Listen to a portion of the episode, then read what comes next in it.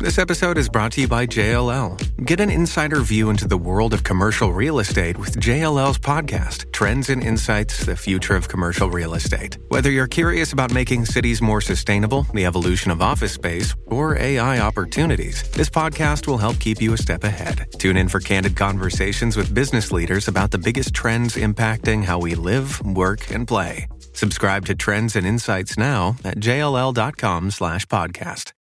I drive a V6 SUV. Pretty standard. Everybody has them.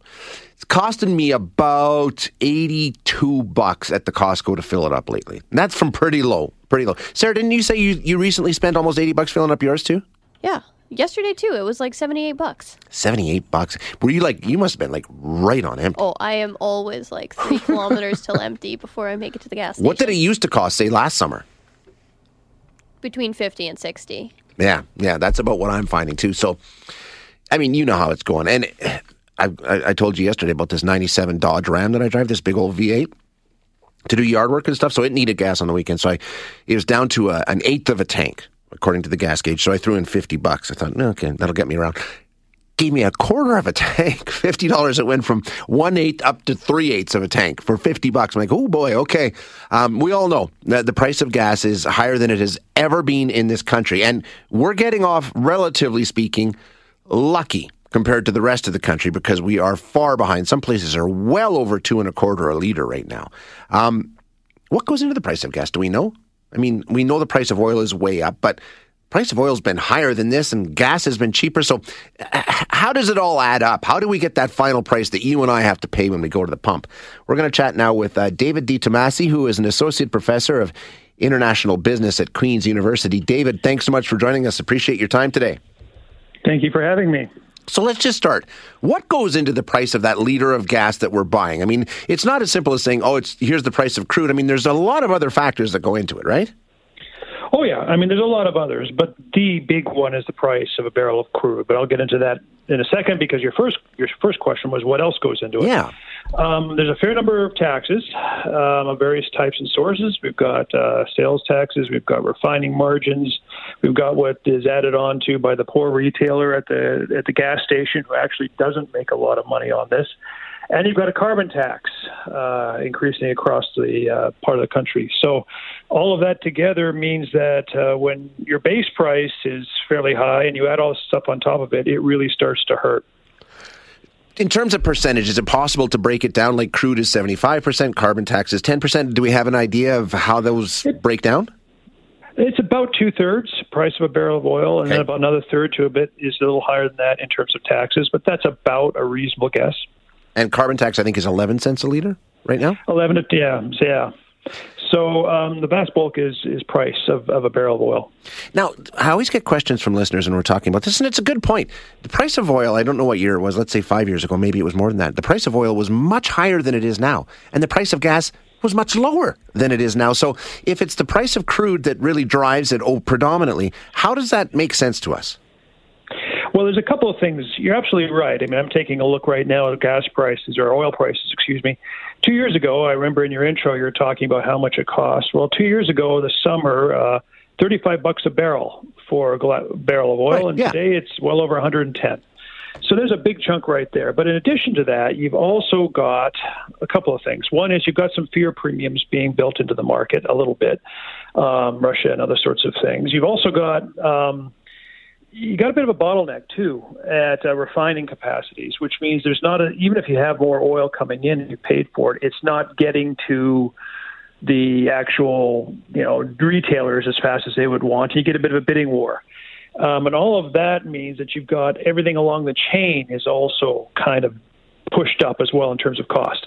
So, you know, you add it all up together and then everything kind of just makes it much, much higher. Who's making the money? Because somebody's somebody's getting paid here. When you see the price of gas costing what it is, is it the retailer? Is it the guy running the gas station? Are they making a whole bunch more money this year than they did last year? No, not much.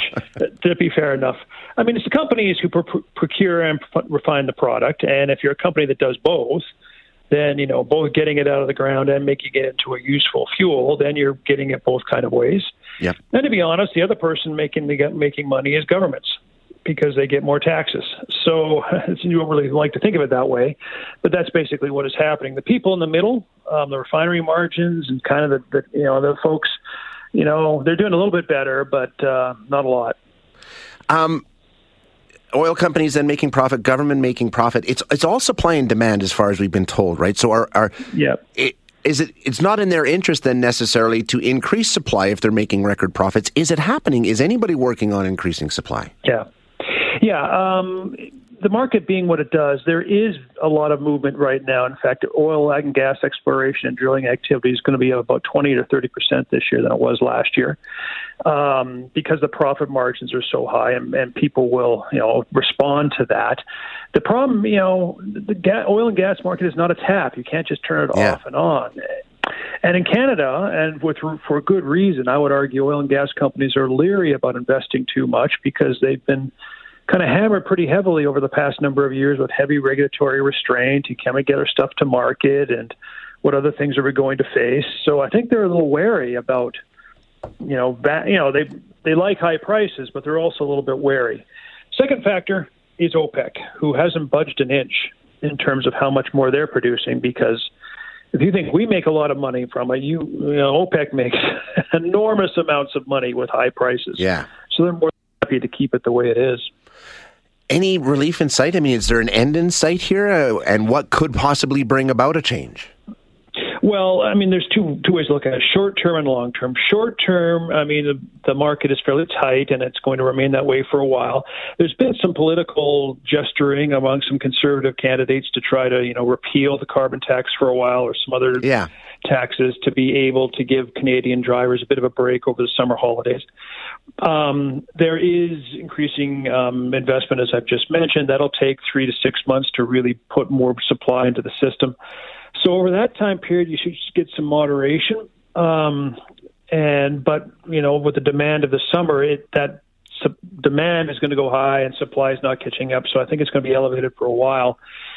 But you know, as the oil market does, being cyclical, um, a vast new bunch of investment is probably going to bring new oil to market. And prices should ease in a year, you know, or 12 to 14 months. 12 to 14 months. Okay. All right. Well, ease significantly. Um, we could probably do some things right now to, you know, cut some of it. But uh, it takes a while to get the new market, but then it does come and uh, we've got a lot of historical evidence for that. Okay, so so just just again, when we're talking about the price of gas and it's made primarily up by the, the, the price of crude, that's the main driver. I think you said two thirds of the price comes from the price of crude. Um, help walk me through it again, because like you said, the price used to be in the absolute dumpster not that long ago, um, and mm-hmm. price of fuel was still relatively high. And then if you go back a little farther to when oil was 120 $140 a barrel, the price of gas was cheaper than it is now. So what's made up the difference now where the price of oil is, okay, it's 100, it's not 120 or 140, but the price of gas is, you know, 35, 40% more than it was then? Yeah. Um, again, I'm going to go point back back to government point. Um, I think the tax burden is much higher yep. than it was, and uh, and significantly higher. And again, you got a lot. You got a little bit of gas, you know, kind of chasing, you know, a more developed economy. We've got ten years on. We've got, you know, several tens of millions of more cars on the road, and everyone's trying to get the same sort of refined product. So you got a bit more of a global integrated market that way. But at the end of the day, I think the most of it is the policy decisions we're making here that are making that big of a difference. Interesting. David, thanks so much for your time this morning. I appreciate you joining us. I hope it was of help. Yeah, absolutely you, were. having me. Yeah, definitely. That, uh, great game tonight. Yeah, absolutely. okay. It's been fun so far. Thanks, David. Appreciate it.